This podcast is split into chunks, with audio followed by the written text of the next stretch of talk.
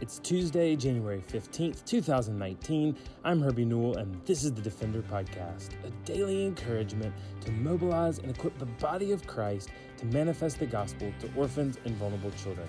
This daily podcast is a ministry of Lifeline Children's Services, and I'm coming to you from Birmingham, Alabama. Well, today we are talking uh, on our first part of how to create habits that foster healthy relationships spiritually and emotionally in the family. So I am here with Ashley Yeager and Whitney White, and we are so excited. And Ashley is one of our counselors on our team. She oversees uh, a lot of our counseling, especially to our young adults and to our children, uh, through TheraPlay and through uh, different other types of therapy, particularly children in foster care or children who have been adopted, helping them see their identity, but also helping uh, with attachment therapies with their families and really helping families adjust well with their children so that ultimately our hope and our aim is that they'll be able to disciple their children and be able to have a relationship with their children and one that and a lot of what we're talking about today will help form spiritual and emotional relationships. And Whitney White oversees as well. She's a counselor, but she also oversees all of our education, uh, particularly our education uh, involved with our international ministries, both with unadopted as well as um, internationally. You've probably heard Whitney speak if you've been to one of our Rooted in Love conferences or if you have seen anything about. Uh, embrace our uh, embrace to love or crossings and so we're grateful for uh, whitney and everything that she does uh, as well as ashley. And so ladies we're just we're just so grateful to have you both here and we want to talk today about creating and fostering healthy relationships spiritually and emotionally in the family. And and while certainly the things we will talk about are for any family specifically want to think about these families who've been brought together through foster care or through adoption and and how we can help these families start to truly go past just attachment issues and and the adjustment phase but to really start to set in roots of spiritual and emotional relationships. So let's start on the spiritual side. And so after hearing this topic uh, what comes to mind when you think about helping families foster healthy relationships emotionally and spiritually? Yeah, Herbie, I'll, I'll start us off. But um, thank you for that. And really, what came to mind first for me, the first thing that came to mind was prayer. And then quickly after that, just the importance of being a role model um, for your children. And so I would love to elaborate on those. But Ashley, what came to mind first for you? I would say prayer came to mind first for me as well. Um, in addition to role modeling and then really engaging the word with your children. Yeah. Yeah so we'll talk first about prayer. You know i i just feel like it's critically important that we pray for christ-like characteristics to develop in our children. So before our son was born, my husband and I really spent a lot of time praying over what type of man we wanted this baby boy to become and what characteristics we wanted to see in him. And so we listed out 13 different characteristics that we wanted to see developed in him and had these beautiful signs created with correlating Bible verses that hang on his wall. And so each night we pray in a circle for one of those things. So these are things like love God, be thankful, be generous, show compassion, serve others, seek wisdom, things like that. And so that's really just helped me as a newer mom to just have a vision of what type of characteristics we want to see develop in him and really pray to that end. And I just encourage you guys to not just pray for your child's behavior to change or for negative characteristics to or negative character trait to go away, but pray for that to be replaced with something that is God honoring and beautiful. So don't just pray for them to stop lying, but pray for them to speak truth and teach your children that, not just to don't steal, but to give, don't hurt, but show compassion. Um, Ashley, what would you add about prayer in particular? Yeah, I think one of the things that I work with a lot of families on when it comes to praying with their children is encouraging families to pray for their children, pray with their children, mm-hmm. and then teaching their children to pray as well. Um, a lot of times we have families that have children in their home through foster care that haven't seen prayer before. And so they really are, are modeling that, or a child's been recently adopted. And so really helping a parent teach their child to pray you could do that in really easy ways when maybe something exciting happens, really just stopping right there in the moment and praising God for what mm. you see. Or when mm-hmm. something painful happens, when they bring up something painful from maybe their past or even at school, something that happens, really stopping right there. And as the parent being like, you know what, let's pray about this. And praying together, praying audibly over your child in that moment, and eventually getting into the routine where they know when I tell mom and dad something mm. exciting or I tell mom and dad something that really hurt me, they always pray. And so eventually you're going to teach your child this is what we do. And so eventually you can say, mm. hey, you know what? How about this time you pray? Mm. I usually pray, you're right, but this time you pray. And so helping your child learn how to pray for themselves in those moments can really help build up their just ability to speak with the Lord. And it doesn't even have to be hard, it can be easy prayers just to help them learn how to share their thoughts and their feelings with God in those moments. We also have families that do it, you know, in routine ways, so it becomes part of the system for them, part of their daily lives.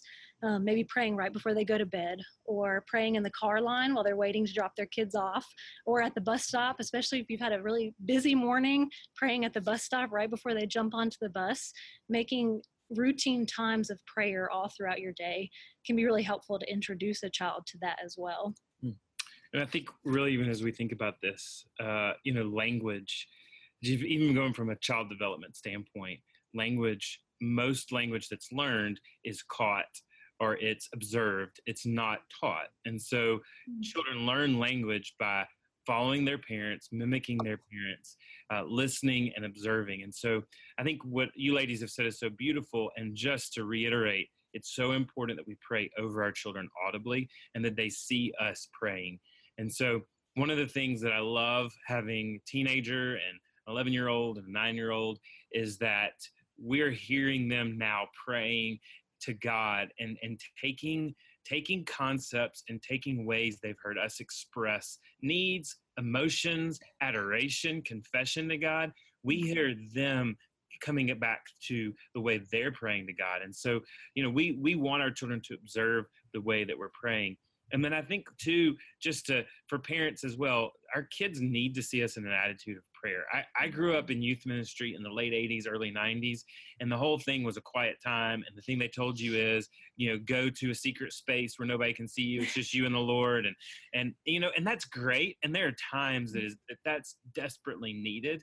However, we need to live authentically in front of our kids. And so while we need to be praying for them and praying with them. They need to see us praying and mm-hmm. hear us praying, even when it's not uh, us praying for them or praying over them.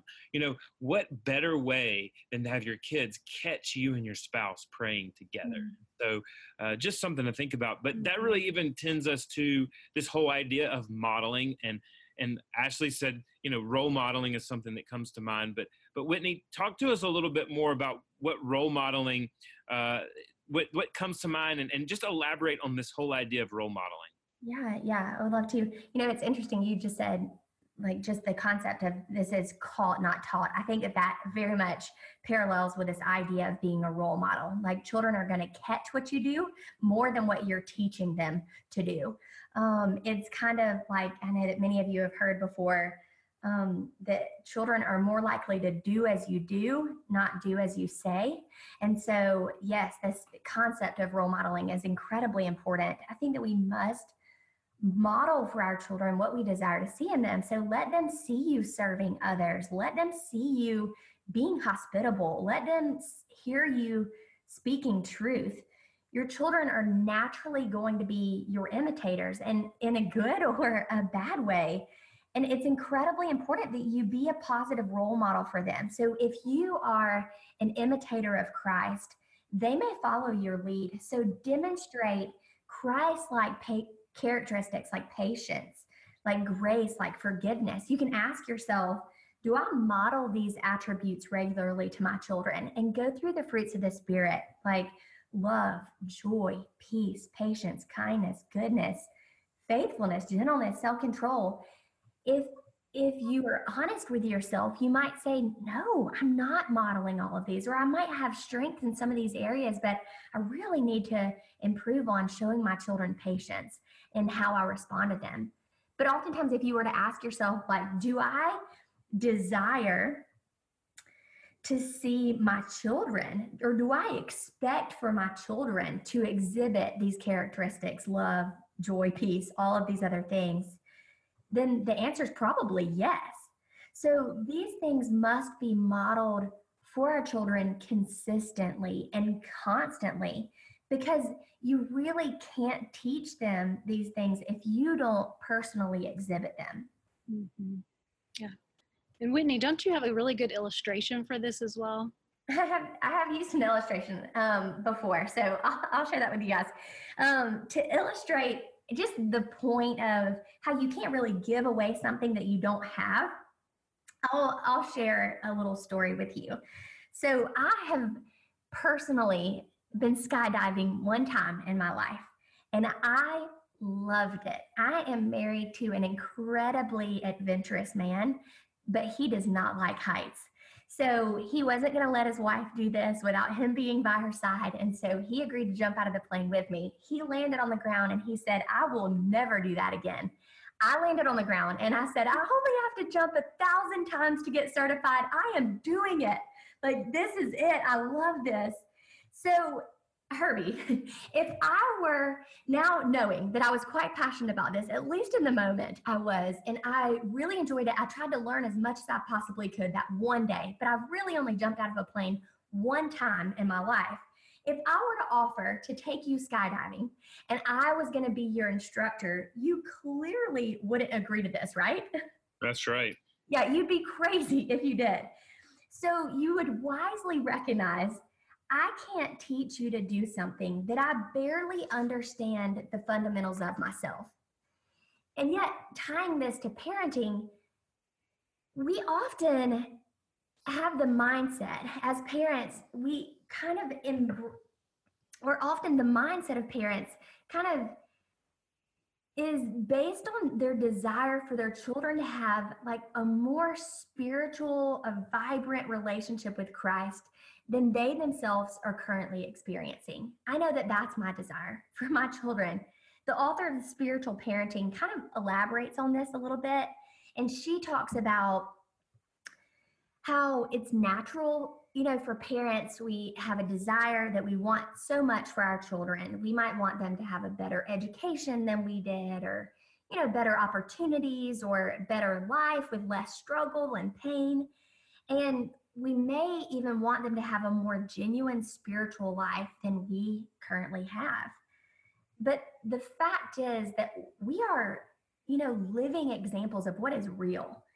And unfortunately, we can't give away something that we don't possess ourselves.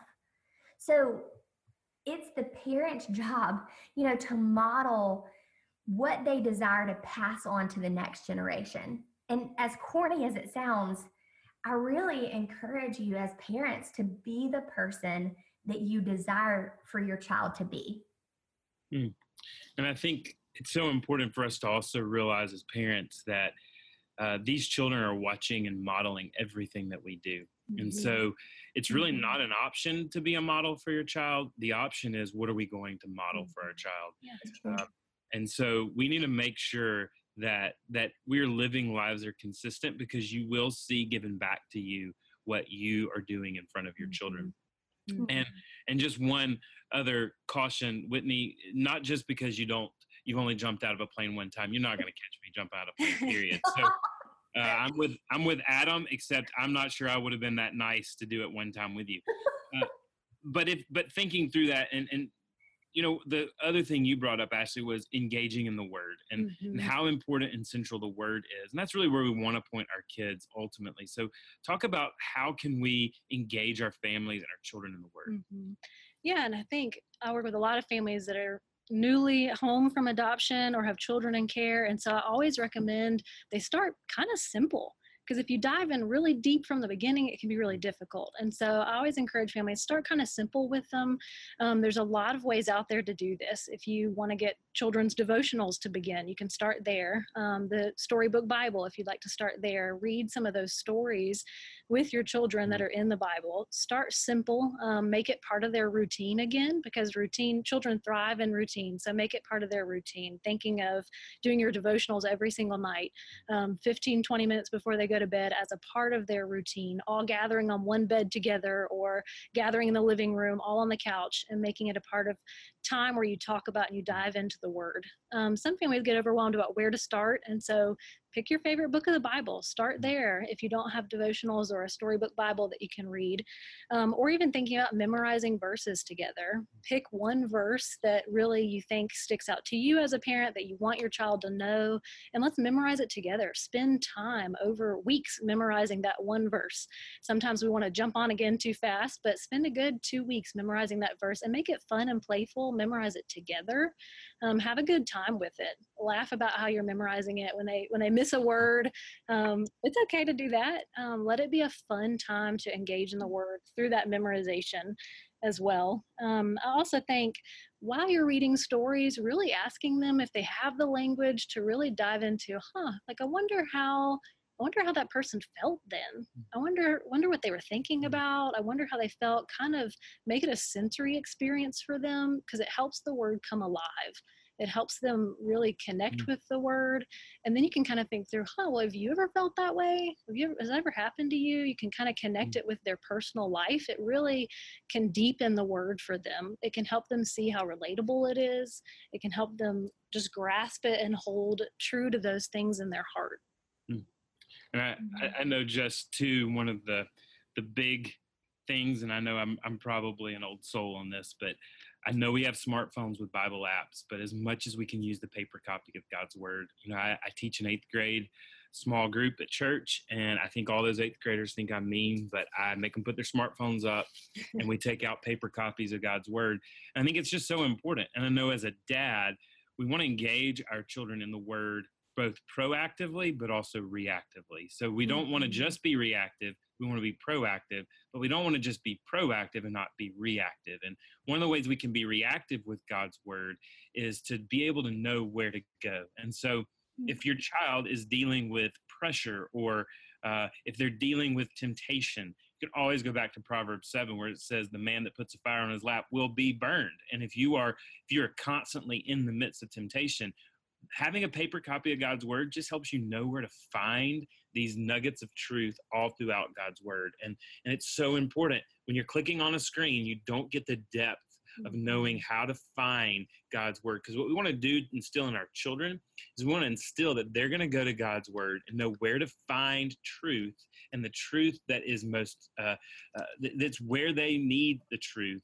Uh, and just having a paper copy of God's word and, and constantly leading them through that is such a great thing mm-hmm. because we want our kids not just to know God's word or to know that there's devotion, but we want them to love it and we want them to see it as truly a lamp unto their feet. And so, just so many great, awesome ways that we can lead our family spiritually. And even as we're looking into 2019, uh, just things we can start doing to make sure that we are leading and fostering these healthy spiritual relationships. Join us tomorrow as we finish up this discussion with Whitney White and Ashley Yeager on how to foster healthy relationships, both spiritually and emotionally in the family. And tomorrow we will focus specifically on the emotional ways that we can invest in our children. Well, thanks for listening to Defender Podcast. For more information or to connect with me, please visit herbienewell.com. To partner with Lifeline, visit lifelinechild.org. Follow us on Twitter, Instagram, or Facebook by searching for Lifeline Child. You can email us directly at info at lifelinechild.org. Beloved, will you allow God to use the gospel to you to impact the life of a child? Please contact us because we are here to defend the fatherless. We'll see you again tomorrow for Defender Podcast.